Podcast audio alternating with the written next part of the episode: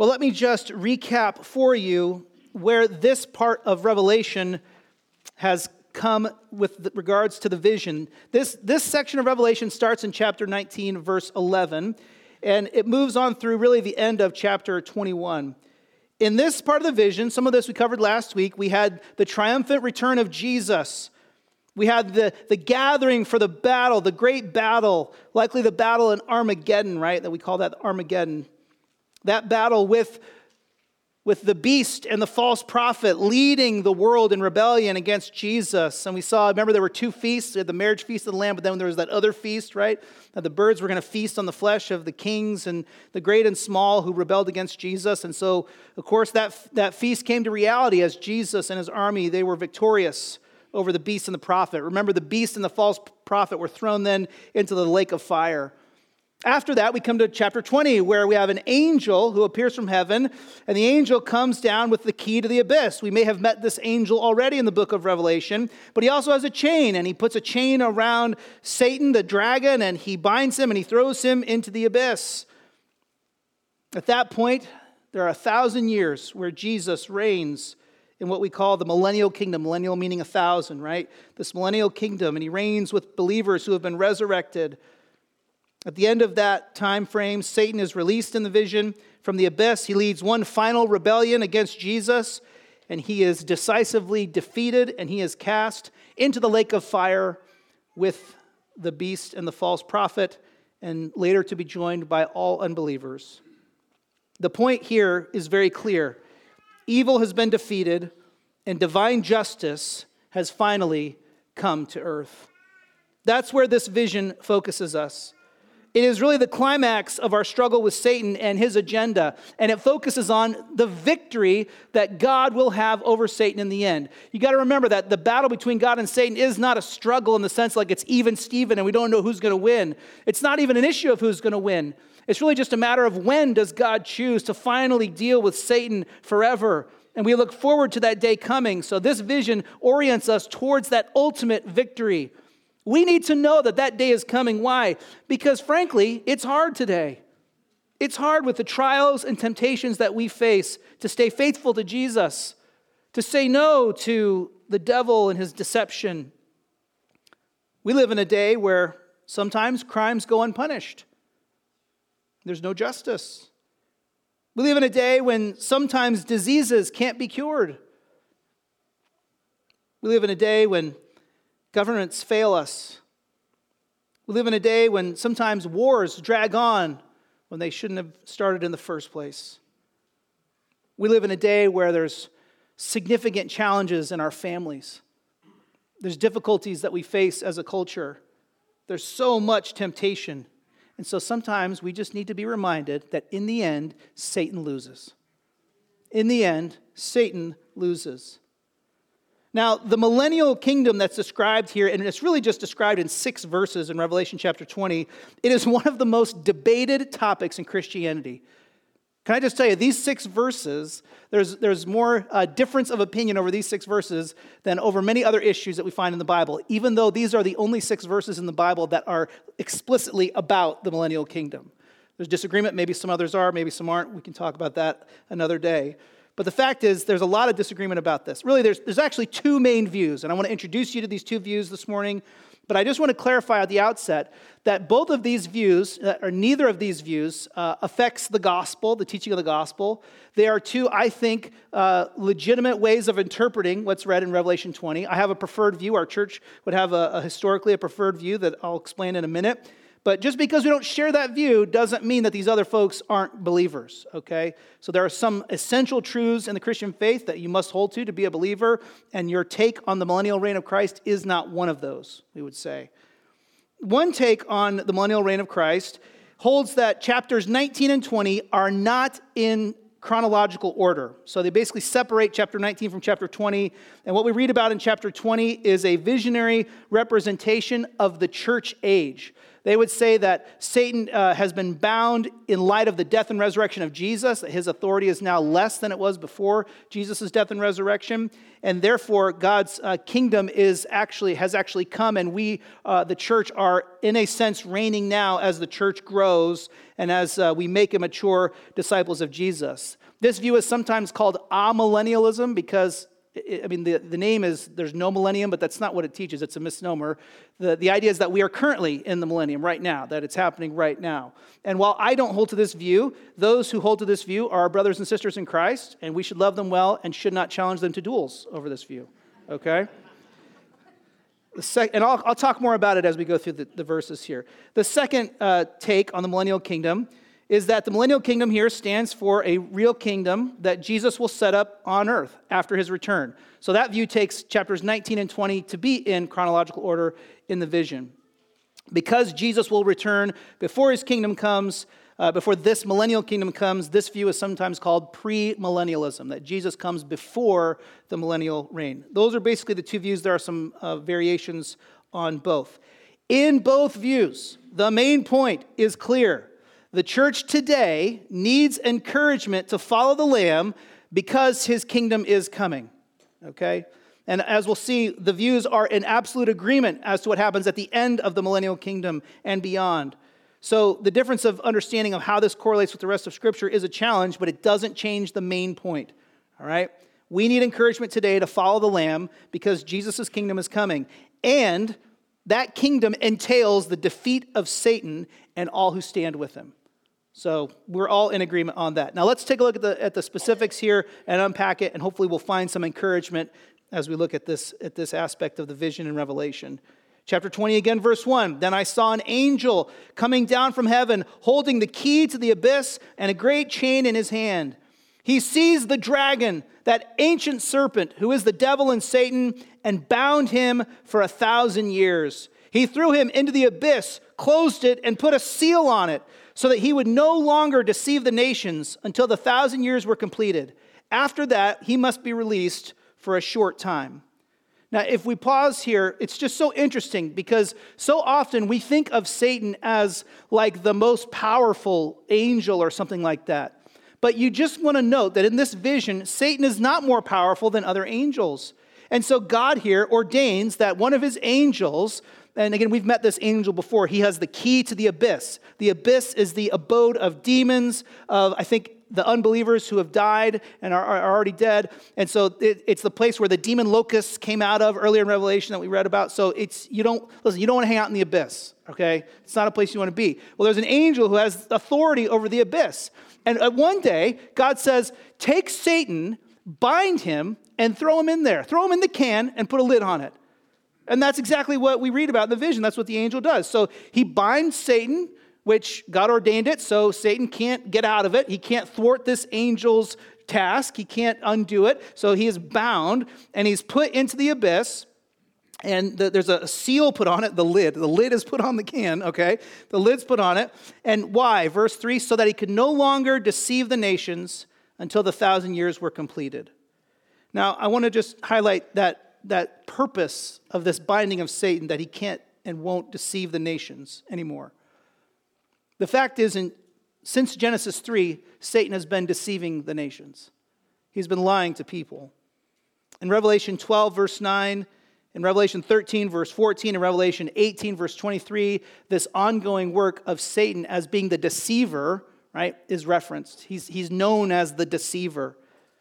And I think this deceiving is still going on today, and I think that's one of the reasons why we would say that this does not describe uh, the whole church age because Satan is quite active today, deceiving the nations. You remember in 1 Peter 5, Satan is described as a, a lion, you know, ro- roaming the earth, seeking people to devour, right? So he's active today. But this day, he won't be active. He'll be bound so that the nations will no longer be deceived. Think about that for a second. No more accusing. Satan accusing you before the Lord. Look at how they failed. No more deceiving. No more lying, twisting, distorting the word of God as Satan did with Eve. No more raging against the church. Of course, in Revelation, that's been Satan's main role. Since he was cast out of heaven, he's been raging against the church. No more raging against the church. The fact is, his kingdom is coming, and when Jesus' kingdom comes, it means Satan's days are numbered. That's it.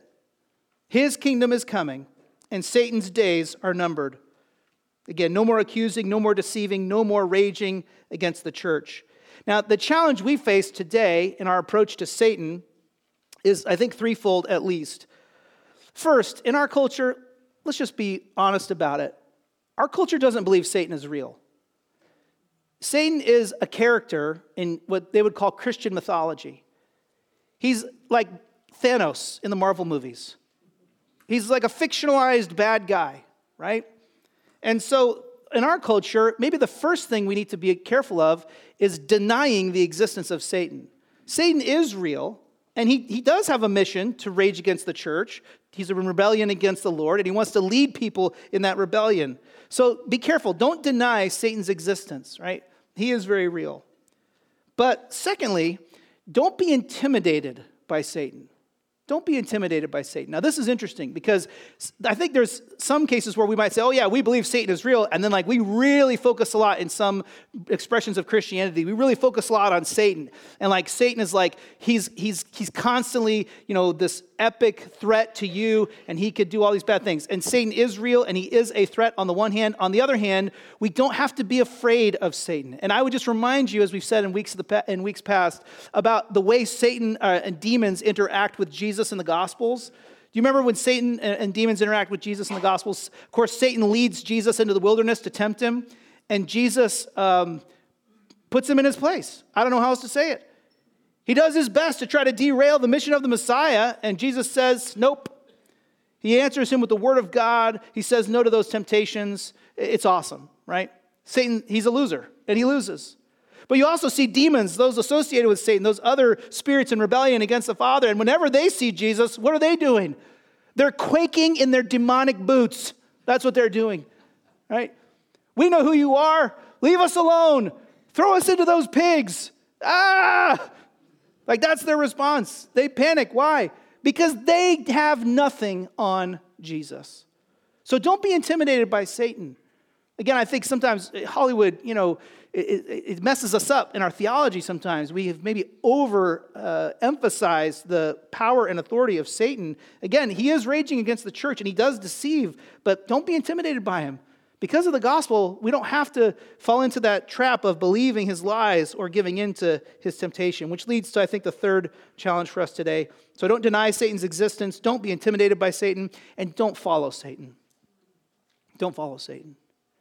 Now, listen, we did a survey, and it turns out if the sign in front of the church said Green Pond Church of Satan, there wouldn't be as many people attending, right? Because nobody's going around today, or very few people are going around looking for the church of Satan in which to worship. But the fact is, Satan's smart. And so in our culture, he has disguised his deception. So if you're looking for uh, an angel with, a, with horns and a tail and a red pitchfork, okay, just you're not going to see that. Satan is going to make his message palatable to us and attractive to us through subtlety, through questioning the Word of God, through cultural influence. And so the issue in Revelation has been say no to the beast, don't take the mark, don't believe the false prophet, don't follow the dragon, right? That's been kind of this, this persistent message to the churches. Be careful, be aware of, of what's going on around you, watch out for idolatry, watch out, especially when you're not feeling threatened, because Satan will try to influence you in ways that you're not aware of. Of course, we know from the rest of Scripture that the spiritual warfare we face is a battle for what we believe. It's about what do you know and what do you believe about God. And so Satan's going to attack your heart through your mind. And so there's even this, this, this genius movie's made about convincing our world he doesn't exist, our culture he doesn't exist. He's already one step ahead in that sense. So, yes, Satan exists, and he's trying to trick you to believe something that's false. Don't deny his existence, but don't be intimidated by him, and certainly don't follow him say no. Why? What we see in the vision here, Satan, his, his days are numbered. Now, what about the church? Well, verse 4, we, we find out what's going on with the church during this millennial kingdom. It says in verse 4 Then I saw thrones and people seated on them who were given authority to judge. I also saw the souls of those who had been beheaded because of their testimony about Jesus and because of the word of God, who had not worshiped the beast or his image, and who had not accepted the mark on their foreheads or their hands. They came to life and reigned with Christ for a thousand years. So if you just pause there at verse 4, the thrones are either for uh, the disciples or they're for other saints who are in leadership with Jesus during this time that he's reigning on earth. And so you have these thrones. Now, we don't know exactly where they are or what's going on, but that's kind of beside the point. The point is, those that are reigning with Christ are believers, all believers. There's emphasis put here on the fact that some believers will have to give their lives to stay faithful to the Lamb. I just want to say that again. Some believers will have to give their lives to stay faithful to the Lamb. So, this word for beheading is one of the ways that Romans executed people in the first century. It wasn't the only way, but it was one of the ways. Beheading by an axe. So, maybe there are believers who had given their heads in the Roman Empire because of their faith. They took heat and were imprisoned because of the word of God. But one way or another, they didn't worship the beast. They refused to give in to that temptation. They didn't say yes to idolatry. They said yes to Jesus. They submitted to him. They humbled themselves. They followed him. Even when they took heat with their family, even when they took heat in the culture, they said, No, we're staying with the Lamb. And some of them died. But the point is, as we've seen over and over in Revelation, that when they died for their faith, they didn't lose, they won. And here, that victory is actually visibly manifested as they reign in resurrection with Jesus, reigning over this earth. It's vindicating their faith in Jesus, even though the world may have thought they lost. Note verse 5 there's only believers are resurrected at this time. The rest of the dead did not come to life until the thousand years were completed. This is the first resurrection. And by the way, that's the one you want to be a part of. Blessed and holy is the one who shares in the first resurrection. The second death has no power over them, but they will be priests of God and of Christ, and they will reign with him for a thousand years. Now, those who hold to the amillennial position, they would say that this resurrection is the spiritual resurrection, and the second is the literal resurrection.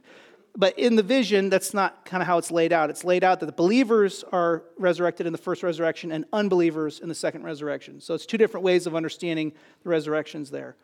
One way or another, what we see here is there's blessing for those who participate in the first resurrection, for all believers. There's blessing, and there's a future of reigning with Jesus. His kingdom is coming. And make no mistake, those who stand with the Lamb in life will reign with the Lamb forever. Those who stand with the Lamb in life will reign with the Lamb. This reigning of the saints with the Messiah is not new. It's described in Daniel chapter 7, it's described in Matthew 19, it's described in 1 Corinthians 6, okay? It's not new information in the scriptures that, that the idea that believers will reign with the Messiah forever. But the emphasis here is on the faithful witness of those who have to really give their lives. And they will reign with Jesus and function as priests forever. What about you? I mean, that's what this part of the vision is designed to do. It's designed to, it's designed to probe the question in you to say, hold on a second. Am I being faithful to the Lamb? Am I being faithful to the Word of God? Or have I been influenced? Am I worshiping the beast? Uh, uh, have I been deceived? Am I a priest even today? You know, a priest is someone who serves God. That's their job, that's their vocation, right? All believers, we will be priests forever. We will serve God forever. But there's that question well, wait a minute. If I'm serving God forever, am I doing it today? Or am I letting the peer pressure at school kind of uh, put a damper on my Christian faith? Am I being quiet at work or in the neighborhood because I just don't want people to, you know, think of me as that Christian guy, right? Am I laughing at those jokes because I just don't want to stand out. You know, I'm, I'm serving today, but I'm serving myself. I'm not serving the Lord. This picture of this glorious future has a couple of purposes. First of all, it, it, it shows, this millennial kingdom shows the vindication of the church. So it's okay if we lose today because Jesus' victory will be manifest, and all those who gave their lives, they will seem to be victorious with Christ Secondly, it asserts the authority of Jesus on this earth in anticipation of its renewal. So we haven't gotten to the renewal yet of the earth, the new earth, the new heavens, the new Jerusalem. We're getting there. But this is kind of like an in between step. Well, why? To show that Jesus' reign is valid over this earth.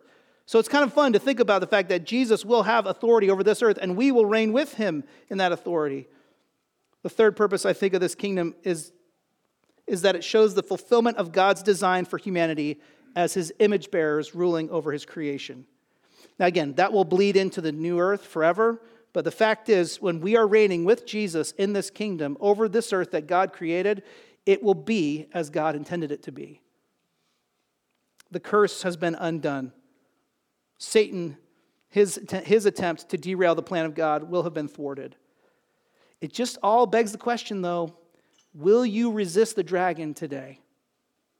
Obviously, it's worth it in the end because you want to be experiencing the joy of this kingdom. You want to be reigning with Jesus. You want to be the person that's described in Daniel 7 and in Matthew 19 and 1 Corinthians 6. You want to be in this number.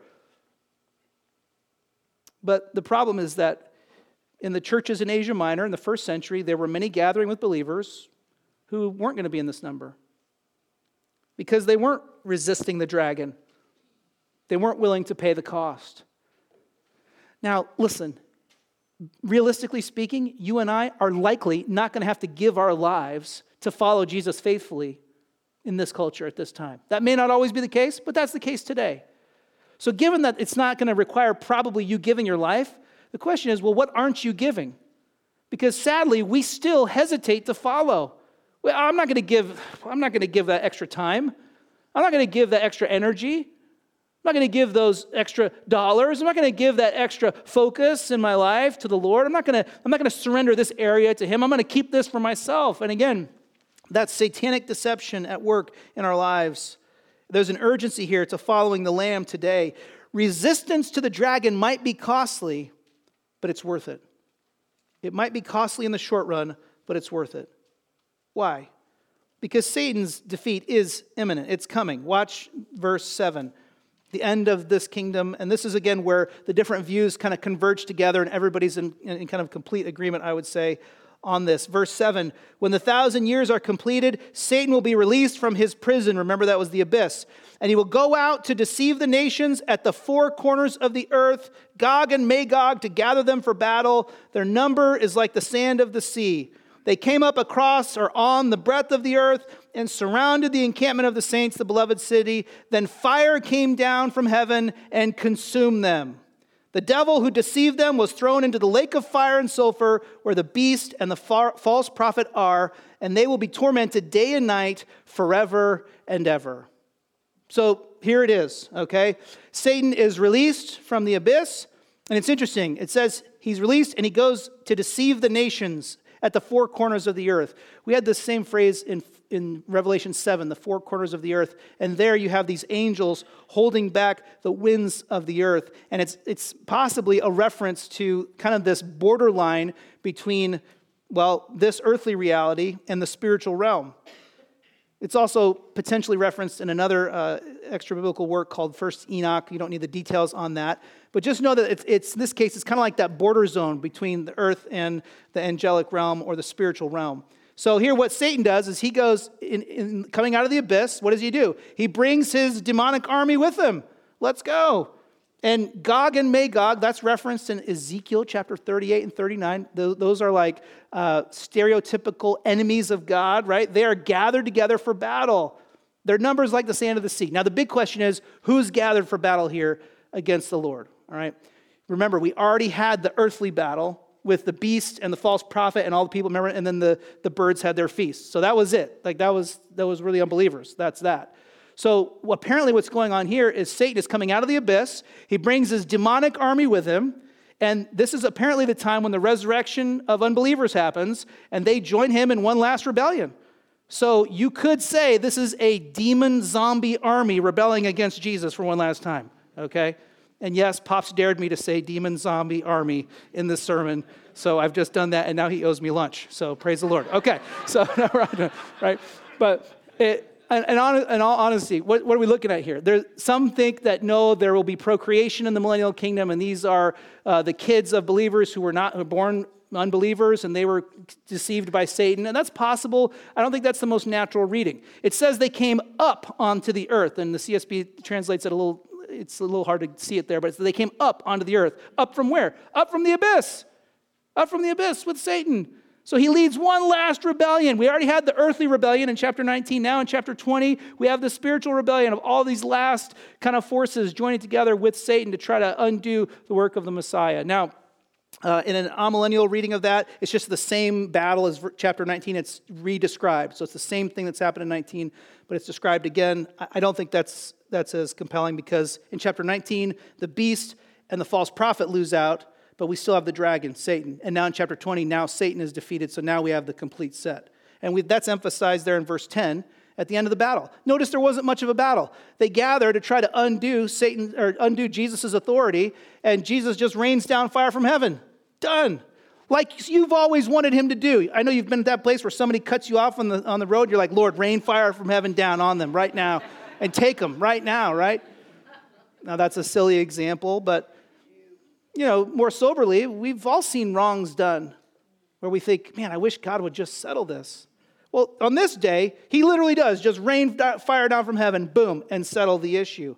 And notice the conclusion in verse 10. The devil is now cast into this lake of fire and sulfur, who already have two inmates. The beast and the false prophet are already there because they lost out in chapter 19. So now Satan is thrown in there, he's added in with them, and they will suffer the judgment of God for their rebellion against him forever. That's significant because as Satan leads this rebellion and potentially leading the resurrected unbelievers in rebellion, what is he doing? He's leading all those who are deceived by him in that act of saying no to the Lord.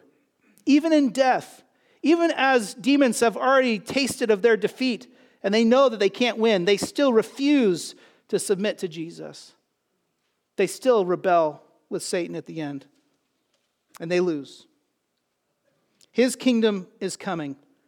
And make no mistake, those who rebel against the Lamb will be defeated by the Lamb. Those who rebel against the Lamb will be defeated by the Lamb. In Genesis 3, we have the promise of this. In that first mention of the gospel in Genesis 3:15, where the Lord says to Eve that one of her descendants will crush the head of the serpent? This is that day where Satan is finally defeated. And that defeat is decisive and it is eternal. You know, as we were singing in encouragement and just reading 1 Corinthians chapter 15 about the resurrection, there's resurrection for believers to life and to victory, and death loses, and sin, because it's associated with death, loses, and evil loses. So there's no victory for death and sin. Why? Because Satan and evil and death have been defeated. The question is where do we stand? This hope, this hope of Jesus' victory over Satan, it gives us hope in the midst of hardship, right? It gives us hope in the midst of hardship. It also gives us a warning in the face of temptation. Lest you think there's nothing riding on that, there is and it gives us urgency in our mission. Think about that for a minute. We're, we're in this period of history where the kingdom of God is still growing.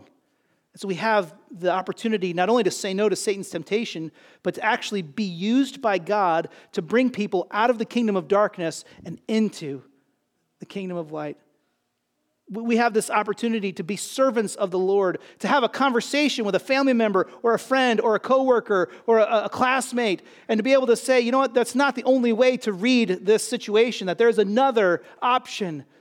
And the fact is that God created us, and God loves us, and rather than rebel against Him, He's called us to trust Him and to live for Him. And He loves us so much that Jesus took on flesh, died on the cross, and rose from the dead so that we could be a part of his kingdom rather than face judgment. You see, there's an urgency to our mission in light of this imminent defeat of Satan. The Messiah will crush the head of the serpent. The fact is, it's going to happen. And it's not only the defeat of Satan, but it leads then to the judgment of the world. Watch verse 11. Still in the same vision, then I saw what? A great white throne. and one seated on it. Earth and heaven fled from his presence, and no place was found for them. I also saw the dead, the great and small, standing before the throne, and books were opened. Another book was opened, which is the book of life, and the dead were judged according to their works by what was written in the books. Then the sea gave up the dead that were in it and death and Hades gave up the dead that were in them. Each one was judged according to their works. Death and Hades were thrown into the lake of fire. This is the second death, the lake of fire. And anyone whose name was not found written in the book of life was thrown into the lake of fire. This is it. So, this is the, it's not described, but the second resurrection has happened. It's the resurrection of unbelievers. And then all of humanity is gathered before the throne of God. And what happens? The books are opened. What are the books? The books that detail the decisions that we've made in our lives. Some of us have had this nightmare where all of our failures are played on a massive video screen at the judgment, right? It's not that they're all known publicly, but you can be sure, you can be sure that God knows every single deep, dark secret in your life all the stuff you've did, stuff you've done that, that you shouldn't have done, all the things you've said that you know you shouldn't have said. Man, all the things that you wanted to say that you didn't say, all those attitudes in your heart. And all that stuff is written in these books. So those books are open. And that is a scary thought because if we go to stand before the throne of God on that day and all the books are written, there's not one person alive who can say with their book, Lord, let me show you my book and let me show you why I am worthy to be called righteous and to be welcomed into your kingdom forever. Lord, let me just show you in my book because the, the moment you read something that you did that was righteous and good in your book, you're going to read about your, your next failure right after it. And maybe even your motivation for doing what was right wasn't totally pure at the end of the day. And all that stuff's in there. And you're going to be going, wait a minute, hold on. There's got to be more here. But on the balance, because of sin, if we just open those books before the Lord and He reads them as a fair and righteous judge, He must say, no, you deserve judgment. But those aren't the only books that are opened. Did you catch it?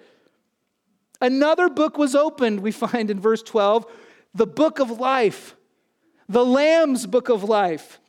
What's in this book? Well, you know what's in this book? It's just a bunch of names. Names of who? The names of the people who have trusted in the Lamb for the forgiveness of their sins. You could look at this book, it has all your life decisions in it. You could see all the failures. You could see all the reasons that you shouldn't get in. But what you'd also see in that book are all the reasons that Jesus had to come for you. And all those failures in there are the reasons why Jesus is known as the Lamb, the Lamb of God who takes away the sin of the world. And so on that day of judgment, yes, your book will be there and it'll be opened. And we don't know the exact order, but one way or another, that book is opened, the Lamb's book of life is opened, and they say, hold on a second, before we get to all that, let's just, oh, they're covered. Their failures have been covered by the blood of the Lamb. And those whose names are found in the Lamb's book of life, they are welcomed. They are accepted. But, verse 15, anyone whose name was not found written in the book of life was thrown into the lake of fire with Satan, with the beast, with the false prophet for eternal judgment. Sometimes people have this idea it was uh, popularized with bad rock music in the 80s that, uh, that hell is an eternal party and Satan is the one throwing it. And it's this raging kegger forever. And man, you want to be, a, you know, like that deal, right? Like, how cool is it? Satan party forever. Yeah. I, again, I think that's a satanic attempt to undermine the seriousness of eternal judgment. But the fact is, Satan is not in charge of the lake of fire, Satan is an inmate. He's there facing judgment for his rebellion against God, just like the beast, just like the false prophet, and just like everyone whose name is not found written in the book of life. His kingdom is coming. and with his kingdom comes his perfect judgment. This is not the last warning in Revelation, but this might be the climactic moment in warning. And yes, when, when God judges the heaven and the earth, they'll, they'll run away, is the language here. The idea is that now starts the process of God renewing creation. And we're going to see this new creation next week in chapter 21 as we continue to move on in the vision. But right here, what we need to focus on is on the fact that when his kingdom comes in its fullness and in its completion, his perfect judgment comes. And that means there's a warning to all to say, hold on a second, you need to make sure that your name is in the Lamb's book of life. You, you need to make sure that you're not hoping to stand before God at the great white throne and say, Let me commend myself to you for the dollars that I gave to charitable causes and for my church attendance record and for how many sermons of Pastor Ryan I endured, right? Like those are like these badges of honor, right? That you could say, I did all these good deeds. No, nothing in those books is going to get you in. It's only your faith in the Lamb. Now, when we start talking about eternal judgment, immediately there's going to be pushback in our culture from this idea that, that sinners should be judged at all, and certainly that sinners should be judged forever. And we've touched on this a bit in our series in Revelation, but I just want to remind you of a couple of reasons why it is glorifying to God that sinners are judged forever. The first is this unpunished evil detracts from God's glory. E- evil, rebellion that goes unpunished, and not with what we decide the punishment should be, but with what God decides the punishment should be, right? Evil that goes unpunished detracts from God's glory. That, that point's made in actually in Revelation, excuse me, in Romans chapter 9 very clearly, amongst other places. But God is glorified by judging evil. So that, that in general is a good thing that our culture doesn't really accept the idea that, that God would judge evil.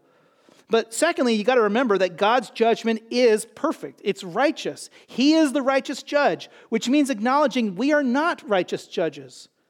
Right? So we have to just embrace this idea that, that in, because of our sin, because of our limited perspective, we don't always see it rightly.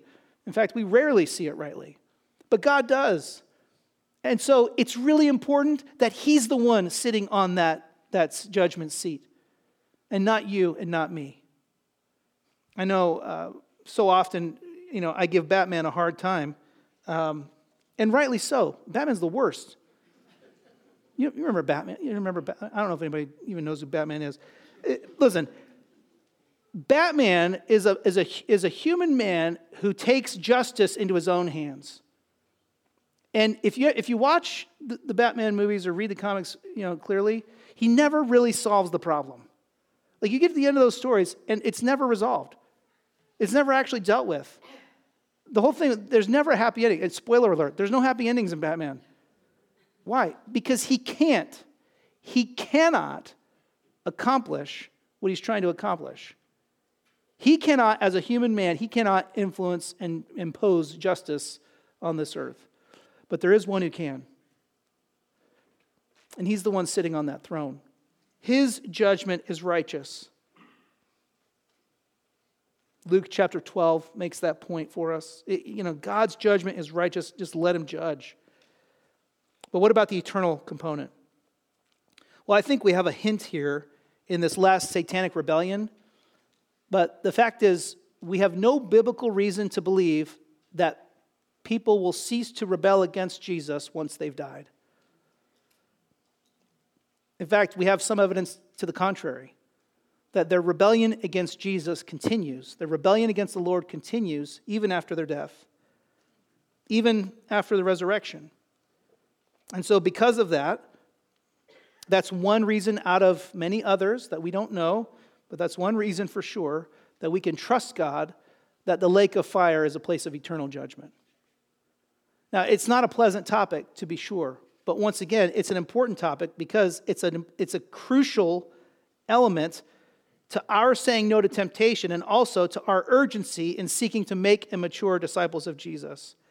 It is not popular, but people need to know that you're going to face judgment by God. And while I might be willing to cut you some slack, He's the perfect judge. And when those books are open, do you really think that He's going to do that?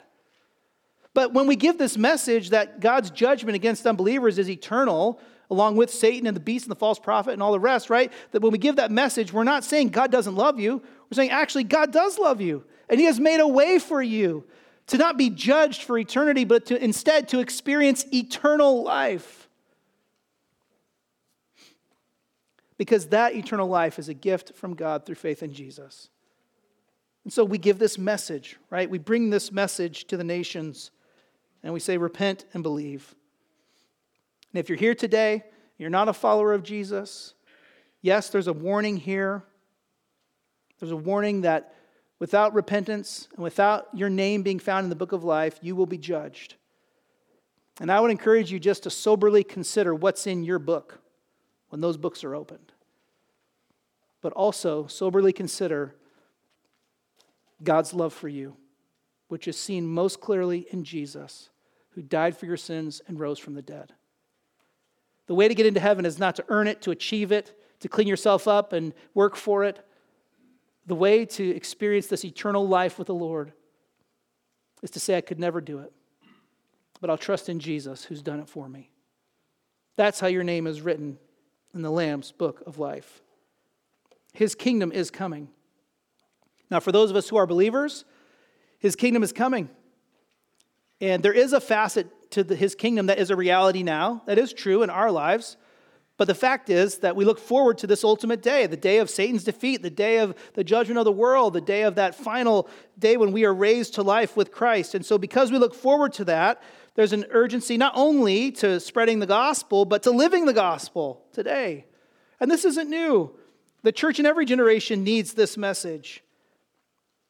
My friend uh, John Newton, back in the 1770s, pastoring in England, remember, he, he wrote about this. He actually wrote a song about it in light of even this, this very passage of Scripture, Revelation 20. But he catches in this song, I think, the, the takeaway for us. And just, I'll read it for you, but then I'll, I'll talk about it for a minute.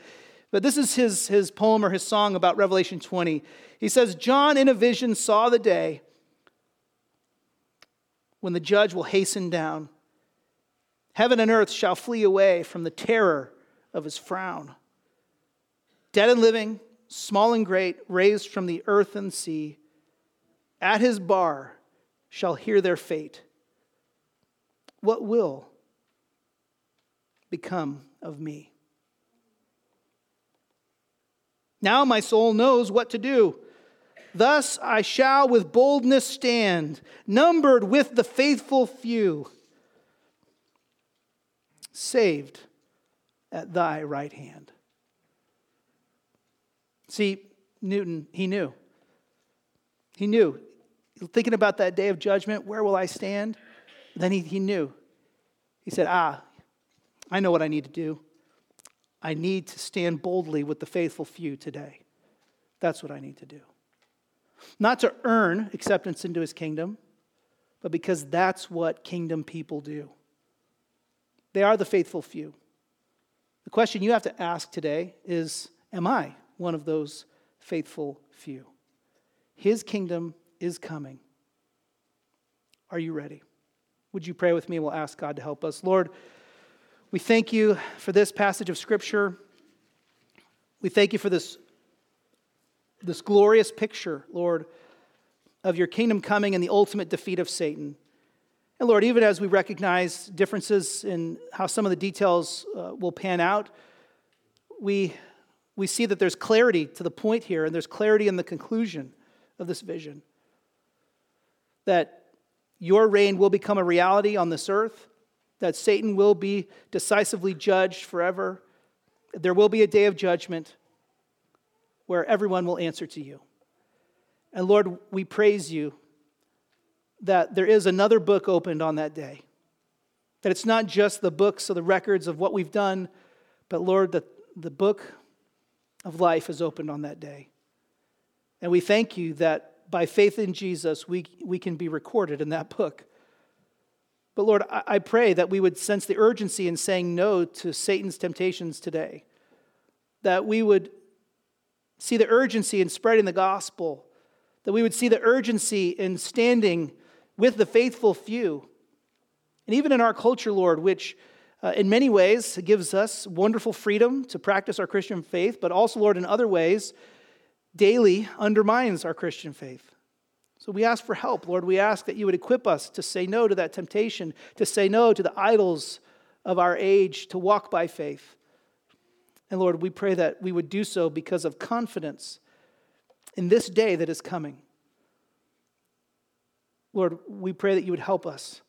Help us to be ready even today. And we pray that we would be your, your servants and your priests even now, spreading this good news for others to hear. And Lord, we thank you that Satan will not win. Please sustain us and help us persevere in the meantime. We pray. In your name, Lord Jesus, amen.